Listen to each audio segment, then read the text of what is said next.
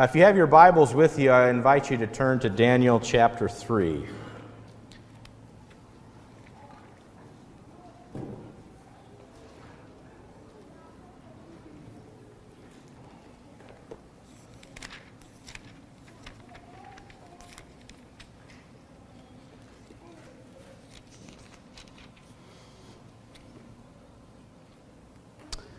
We're entering into a, uh, a two week series here that's simply called Rock and a Hard Place.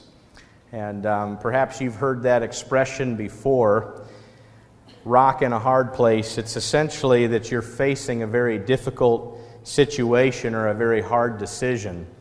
Um, if I can give you a personal story of where I felt like I was uh, between a rock and a hard place, it was last summer. And Brady and Judah and I were on our way home from my folks' place in Wisconsin. We were pulling their boat. And um, on our way home on Interstate 35, we took an exit so that uh, we could have lunch, only to come off the exit and hit the stoplight and find that my truck was beginning to smoke. Now, trucks don't do that. And so clearly something was up, and I was a bit curious of what was happening, a little bit concerned. And we're like north of the Twin Cities yet, so we've got quite a ways to get home, and uh, we've got a little bit of a problem here. Well, we were going to go to like McDonald's, that's Judah's go to, and um, instead we decided, oh, look, there's a Ford dealership. And so at that point, I veer off and I head to this dealership.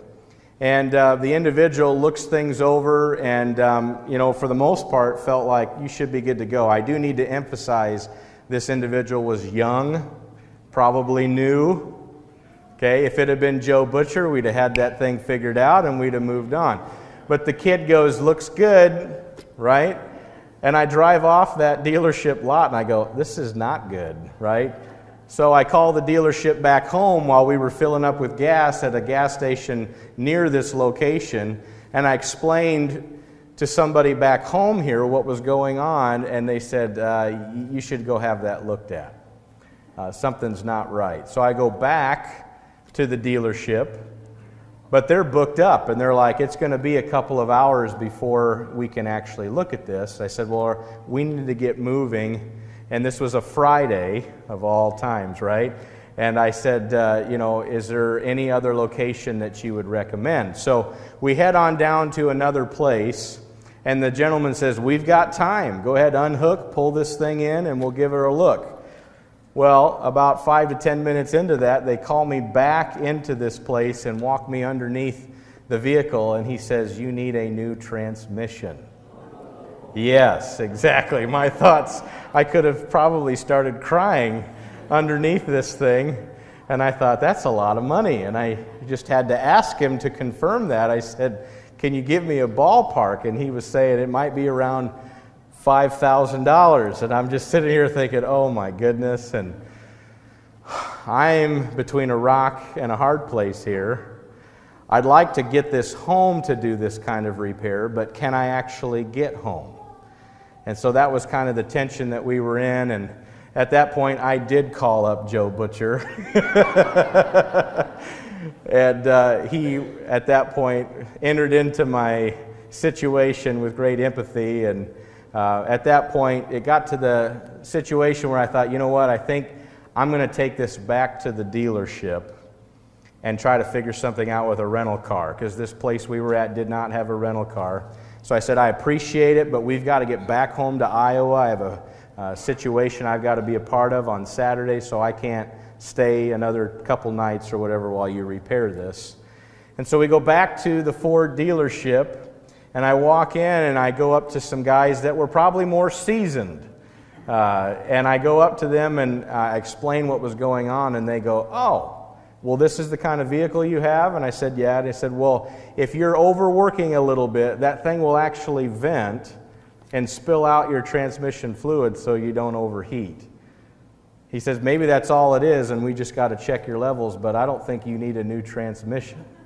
And I'm like, thank you, Lord. Let's wait this thing out. So we went into the waiting area. They came back, they gave me a $20 invoice and said, You are good to go. Your levels are good. You can head back out on the road. And uh, the Lord answered some prayer there. But when I was standing underneath that truck at the previous place, I felt, what are we going to do? Right? I felt like we were in a bit of a situation there where either I walk through this circumstance or I try to get this thing home somehow.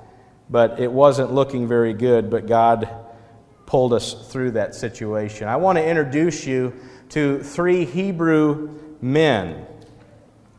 We know them by their Babylonian names Shadrach, Meshach, and Abednego. These were Hebrew men that were prisoners. They were captured by Babylon in 605 BC.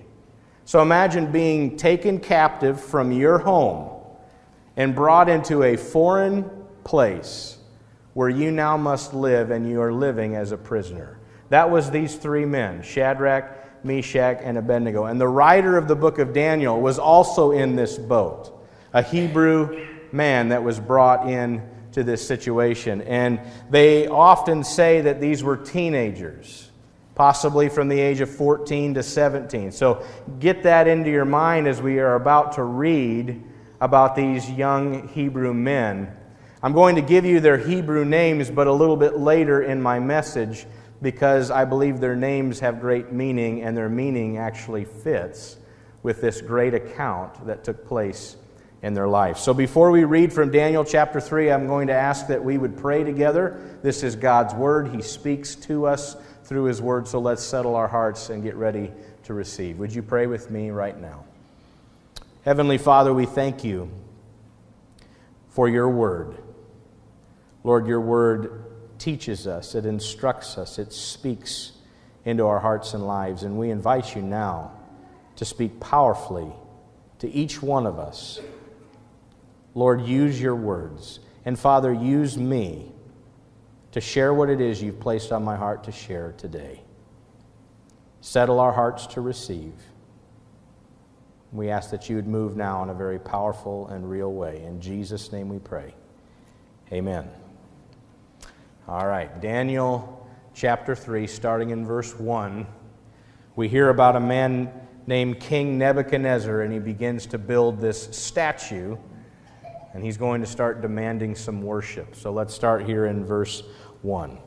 King Nebuchadnezzar made a gold statue that was 90 feet tall and 9 feet wide, and he set it up on the plain of Dura in the province of Babylon. Then he sent messages to the high officers, officials, governors, advisers, treasurers, judges, magistrates, and all the provincial officials to come to the dedication of this statue that he had set up. So all these officials came and stood before the statue that King Nebuchadnezzar had set up. Then a herald shouted, People of all races and nations and languages, Listen to the king's command. When you hear the sound of the horn, the flute, the zither, the lyre, the harp, the pipes, and other musical instruments, bow to the ground to worship King Nebuchadnezzar's gold statue. Anyone who refuses to obey will immediately be thrown into the blazing furnace. So, at the sound of the musical instruments, all the people, whatever their race, or nation or language bowed to the ground and worshiped the gold statue that King Nebuchadnezzar had set up. But some of the astrologers went to the king and informed on the Jews. They said to King Nebuchadnezzar, Long live the king. You issued a decree requiring all the people to bow down and worship the gold statue when they hear the sound of these musical instruments. Verse 11 The decree also states that those who refuse to obey must be thrown into a blazing furnace. But there are some Jews, Shadrach, Meshach, and Abednego, whom you've put in charge of the province of Babylon. They pay no attention to you, your majesty. They refuse to serve your gods and do not worship the gold statue that you've set up. Well, then Nebuchadnezzar flew into a rage, and he ordered that Shadrach, Meshach, and Abednego be brought before him. When they were brought in, Nebuchadnezzar said to them, Is it true Shadrach, Meshach, and Abednego, that you refuse to serve my gods or to worship the gold statue that I've set up. I will give you one more chance to bow down and worship the statue I have made when you hear the sound of the musical instruments. But if you refuse, you'll be thrown immediately into the blazing furnace. And then, what God will be able to rescue you from my power? What a question. Well, Shadrach, Meshach, and Abednego replied, Oh, Nebuchadnezzar, we do not need to defend ourselves before you. If we are thrown into the blazing furnace, the God whom we serve is able to save us. He will rescue us from your power, your majesty. But even if he doesn't, we want to make it clear to you, your majesty, that we will never serve your gods or worship the gold statue that you have set up. Now, we're going to stop there for a moment. Before we keep reading, I want to address a couple of things. One of the first things here is to understand in this story if there's a certain character that you would say is probably most like Satan, who would you say that is based on what I've just read? The king and he's demanding worship. And I want to make a point with this in regards to Satan and what he wants to do in your life. We need to understand that the enemy wants your worship. The enemy wants your worship. That's the reason why Satan fell from heaven. Satan is a fallen angel. He was an archangel leading worship in heaven. And there was a moment where he thought, you know what? I want some of this worship directed toward me. And Jesus said, I saw Satan fall like lightning from heaven. So, just like that, Satan is removed from heaven, and the scriptures say a third of the angels went with him. Was that a third that ended up giving that worship to Satan? We don't know that, but we know that the reason why Satan was thrown out of heaven is because he desired worship. Instead of conducting worship unto the Lord, he took that unto himself and he was removed. Any worship that is not in God's direction is false worship. Any worship that is not in God's direction is false worship. So think of things in our life. We don't necessarily have a 90 foot statue that when the music plays, we begin to bow down because we're ordered by the king. It's maybe a little more subtle. But what are the things that we can shift our heart and our mind to on a daily basis that's not God. An idol is anything that replaces God in our heart. And so you look at where we spend our energy, where we spend our focus, where we spend our time, where we spend our resources. If we did an inventory of that, it would reveal the things that we actually would replace God with. The things that we might, dare I say, worship. We worship with our time, our money, our resources, our focus, our energy. All of that, though, comes from our heart. We worship every day. And we need to be careful because we can even worship good things, things that God has placed in our life. We can worship relationships, whether it be our spouse or a, a girlfriend or boyfriend. We can idolize them and almost have them take the place of God in our heart and life. We can worship our kids. We can worship our grandkids.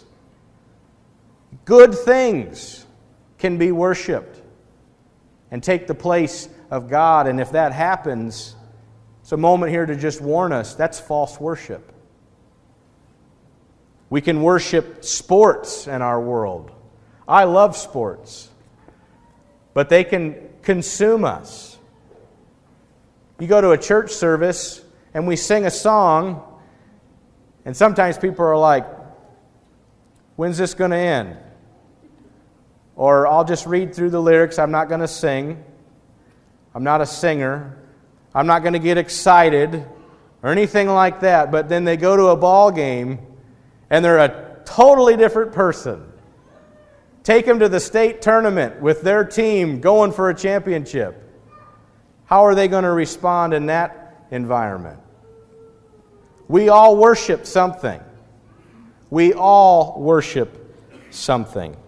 The question is is it God? Romans 1 warns us to be careful about worshiping creation rather than the Creator.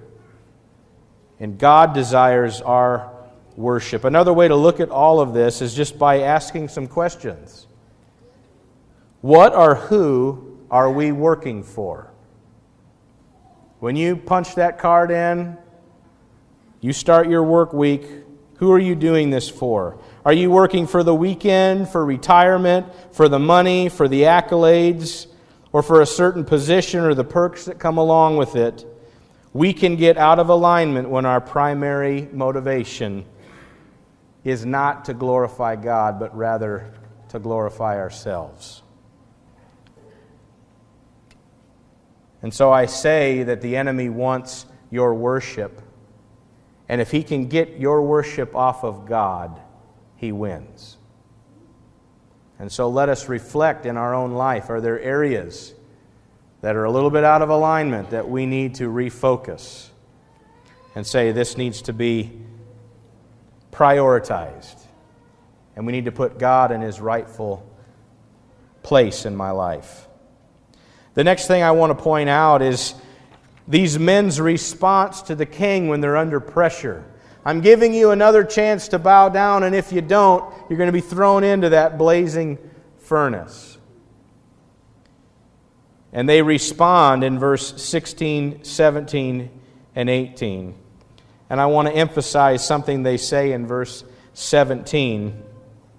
They say, If we are thrown into this blazing uh, furnace, the God whom we serve is able to save us. So I want to focus in on that for a moment. Do you believe that the God that we worship, the God that we serve, He is able to save? Do you believe that? Just like these Hebrew men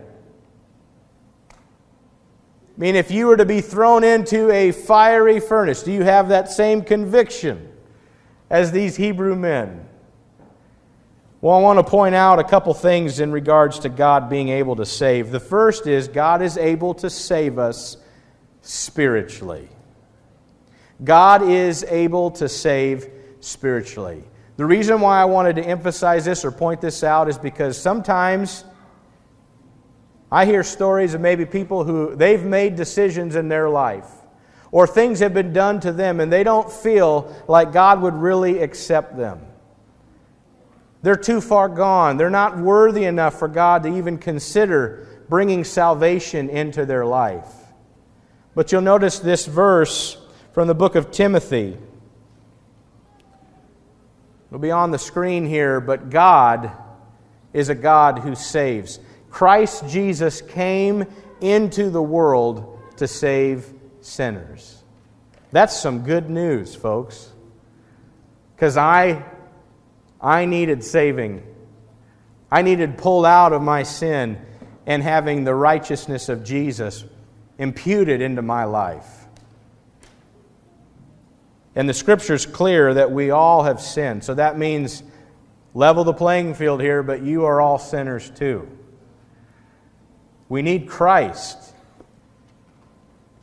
You're not too far gone. God is able to save. And if you're listening right now and you feel like, how could God ever want me or how could God ever use me? Christ Jesus came into the world to save you from your sin. That's why he came. But God is also able to save physically. And there's many testimonies of how he's done that. God is able to save physically. I'm not going to name any names here, but we had somebody that sent out a prayer request this week on our church prayer chain. And they said it was shortly after that prayer request went out, the circumstance changed. So God is able to move. God does these things. God can move upon our physical circumstances. And so I would ask a question to all of us Are you facing a blazing furnace? Is there some kind of situation that you're walking through where you can relate to these Hebrew men? And you're thinking, this is not going to be good, but I know God can save through this situation.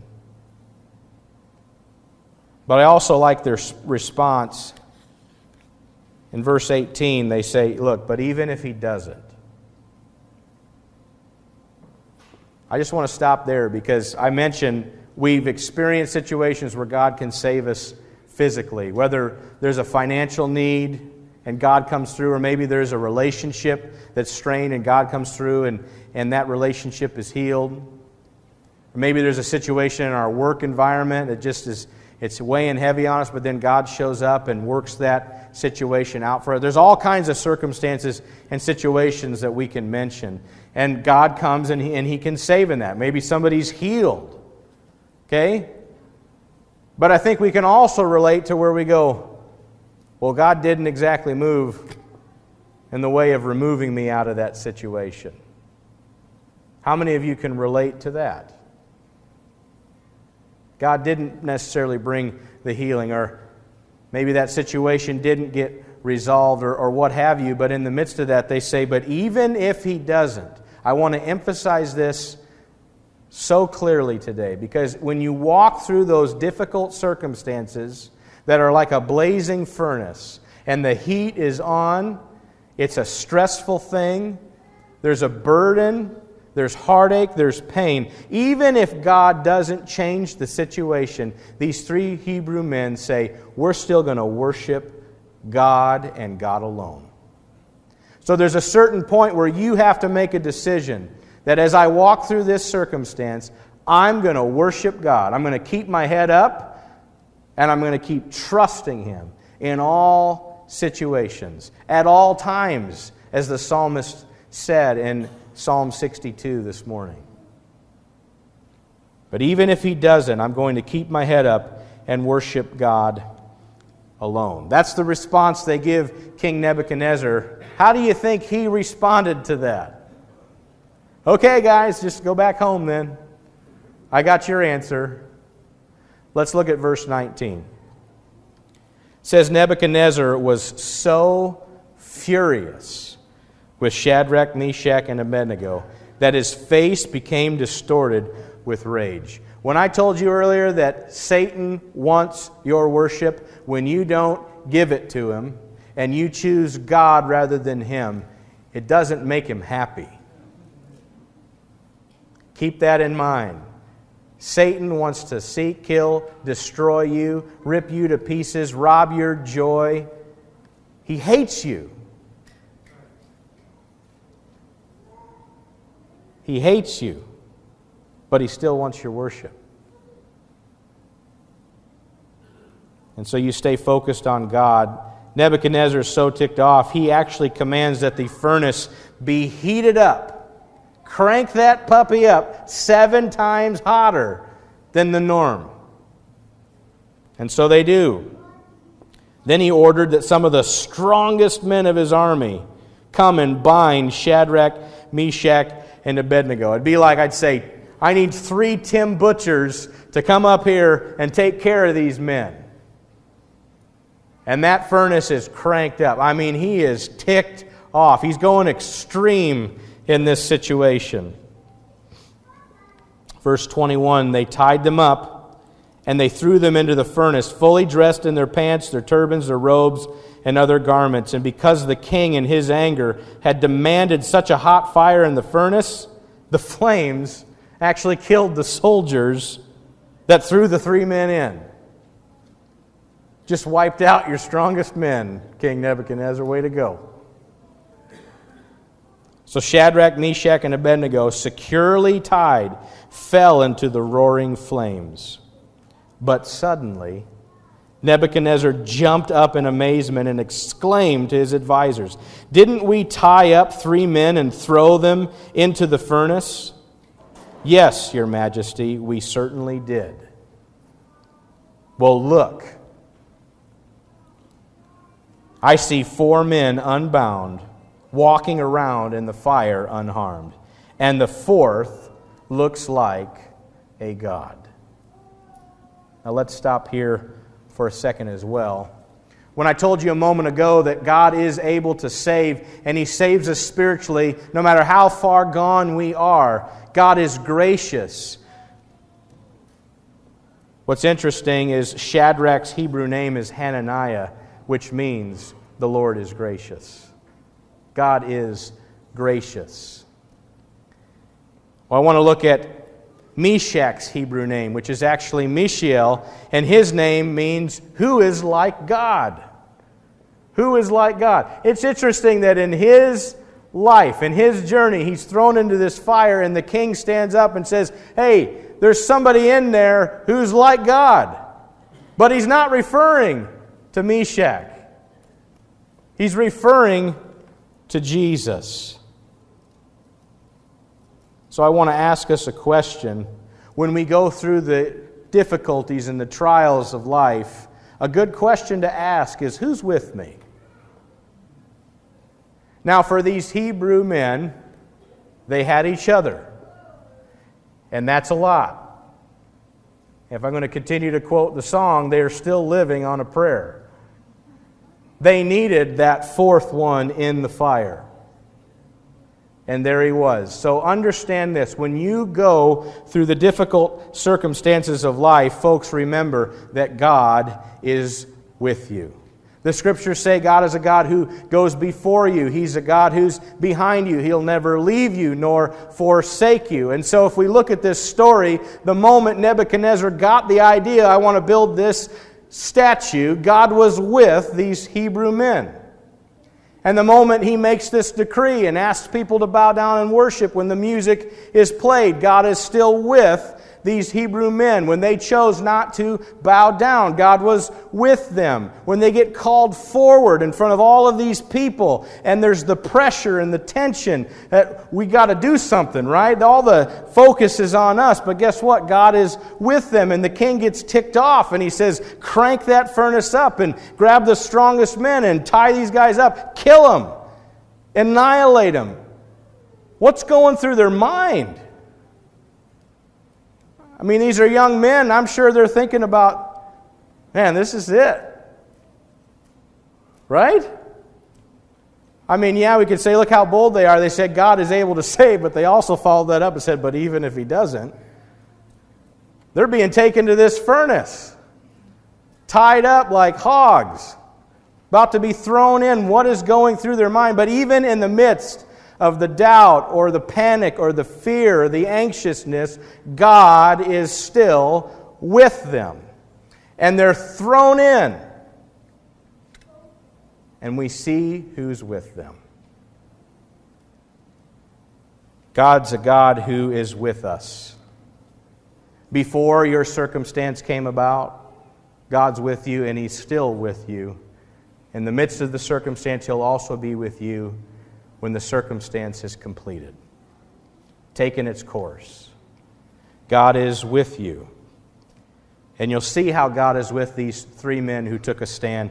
In verse 26, the scriptures say that Nebuchadnezzar, he came as close as he could. Remember, this thing is blazing. He came as close as he could to the doors of that flaming furnace, and he shouted, Shadrach, Meshach, and Abednego, servants of the Most High God. He said, Come out, come here. So Shadrach, Meshach, and Abednego stepped out of the fire. Then the high officers, the officials, the governors, and advisers crowded around them and saw that the fire had not touched them. My, have the circumstances changed. Instead of crowding around them, going, Are you going to bow down? Now they're crowded around in this amazement. Who is this God that you serve? Verse 27 says, Not a hair on their head was singed, and their clothing was not scorched. They didn't even smell of smoke. That's interesting because I can sit by a campfire for like five minutes and it just seems that the wind can be going one direction, but as soon as I park it, the wind can shift and I'm getting blown full of smoke. How many of you can relate to that? And you're like, okay, now I smell like a campfire. I can go check my smoker. You lift that thing up, and before you know it, you smell like a smoker. Okay? They're in this blazing furnace. They don't even smell like smoke. Look at God's protection and God's provision. Nebuchadnezzar said, Praise to the God of Shadrach, Meshach, and Abednego. He sent his angel to rescue his servants who trusted in him. They defied the king's command and were willing to die rather than serve or worship any God except their own. Therefore, I make this decree if any people, whatever their race or nation or language, speak a word against the God of Shadrach, Meshach, and Abednego, they will be torn limb from limb, and their houses will be turned into heaps of rubble. There is no other God who can rescue like this. You can underline that, you can circle that, whatever you got to do to refer back to that verse. There is no other God who can rescue like their God. The king then promoted Shadrach, Meshach, and Abednego to even higher positions in the province of Babylon. God is with you before, during, and after. Look how they've now been elevated because they did the right thing, because they made the right choice. I want to emphasize that comment the king makes there's no other God who can rescue like this.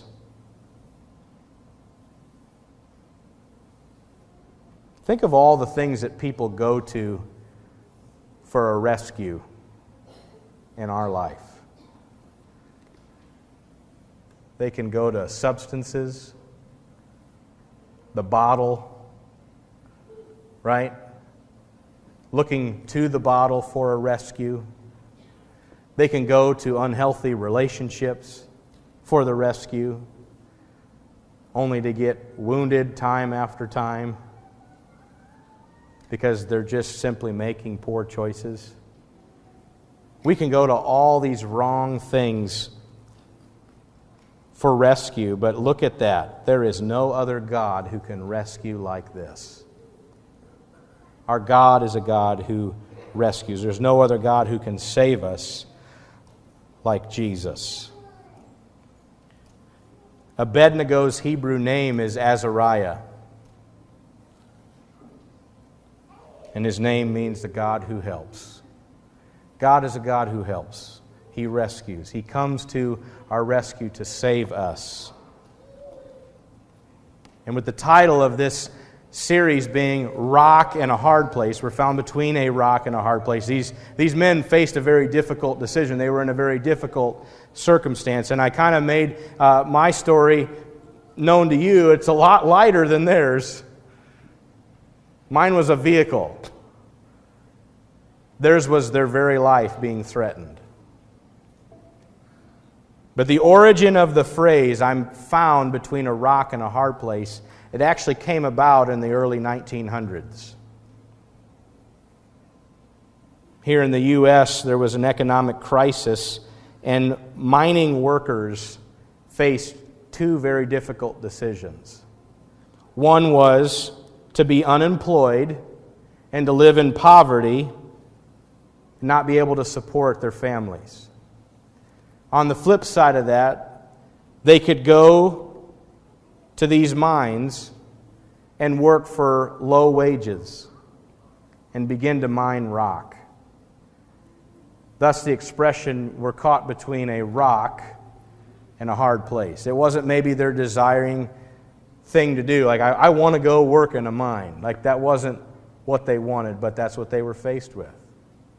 These guys didn't want to be thrown into a fire, but that's what they were faced with. They were caught between a rock and a hard place. And I just want us to consider something the right decision for those miners was to get to work and provide for their families. The right decision for Shadrach, Meshach, and Abednego was to not bow down, even if it meant being thrown into the fiery furnace. But, folks, what if the right decision is the rock? Capital R, rock.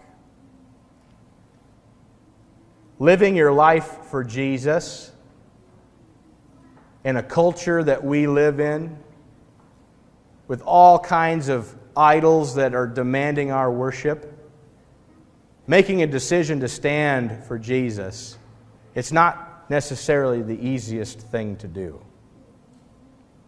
When you say, I want to be a follower of Christ, you're saying, that means I'm going to forsake my sin. I'm going to forsake the worship of all these other things that people spend their time on. I want Jesus.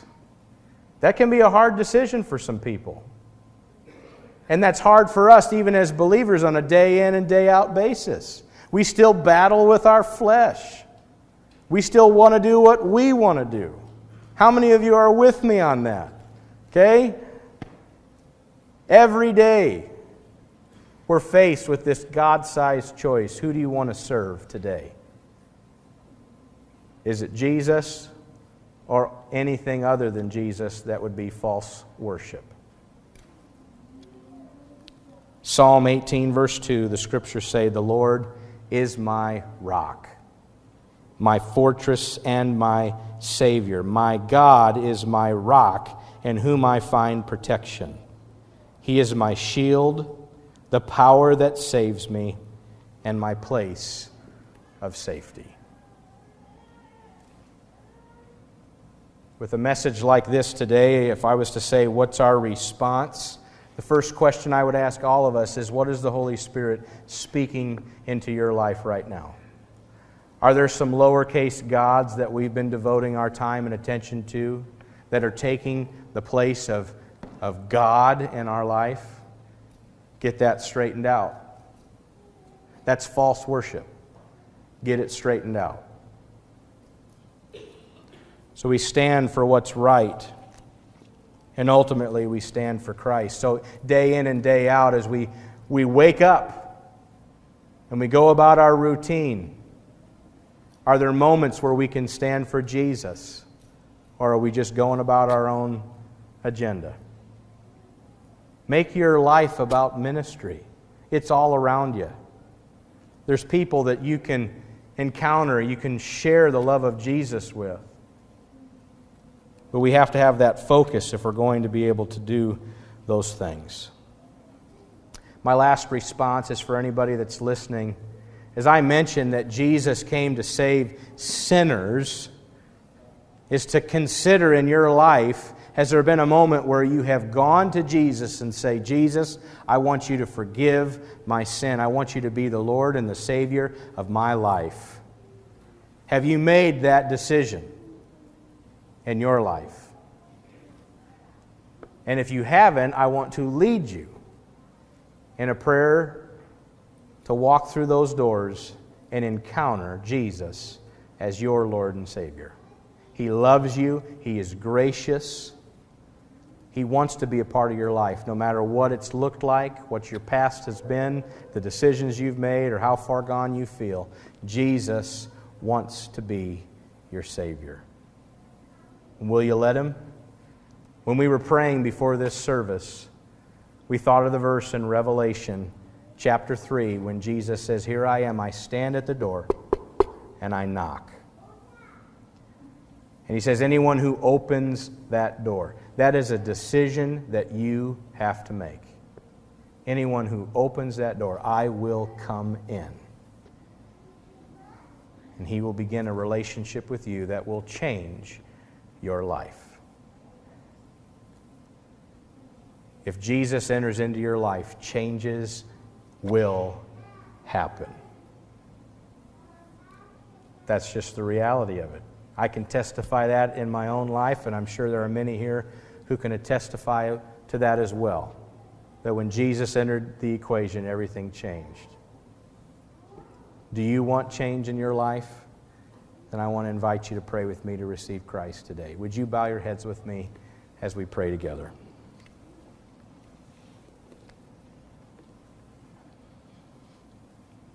Heavenly Father, I thank you for this account of Shadrach, Meshach, and Abednego. This is a very real account. This isn't just some story to prove a point. These were three young men who were thrown into a fire. And the miracle was there, Lord. You were there to save them. Perhaps there's someone listening right now that you have never prayed for Jesus to save you from your sin. If Shadrach, Meshach, and Abednego did not have God in their life,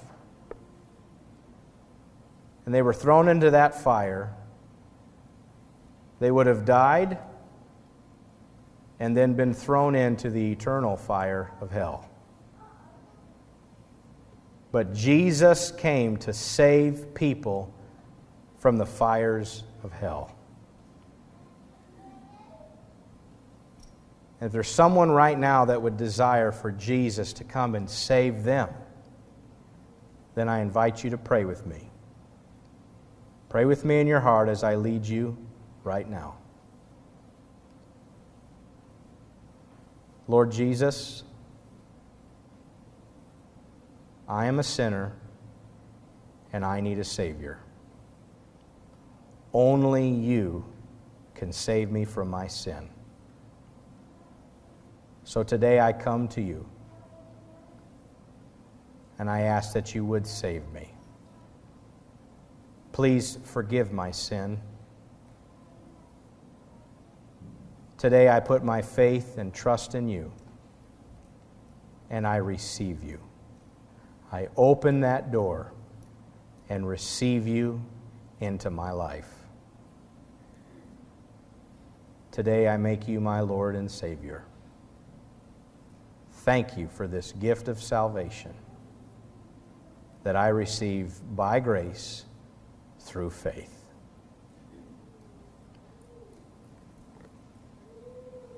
In the sacredness of this moment, with every head bowed and eye closed, if there is someone here today that prayed that prayer of salvation to receive Jesus, would you simply just acknowledge that with me? Just simply lift your hand up and right back down. Just say, Pastor Russ, I prayed that prayer to receive Jesus into my life?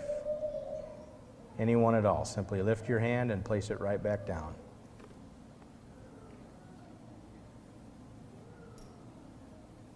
Lord, I thank you for your gift of salvation.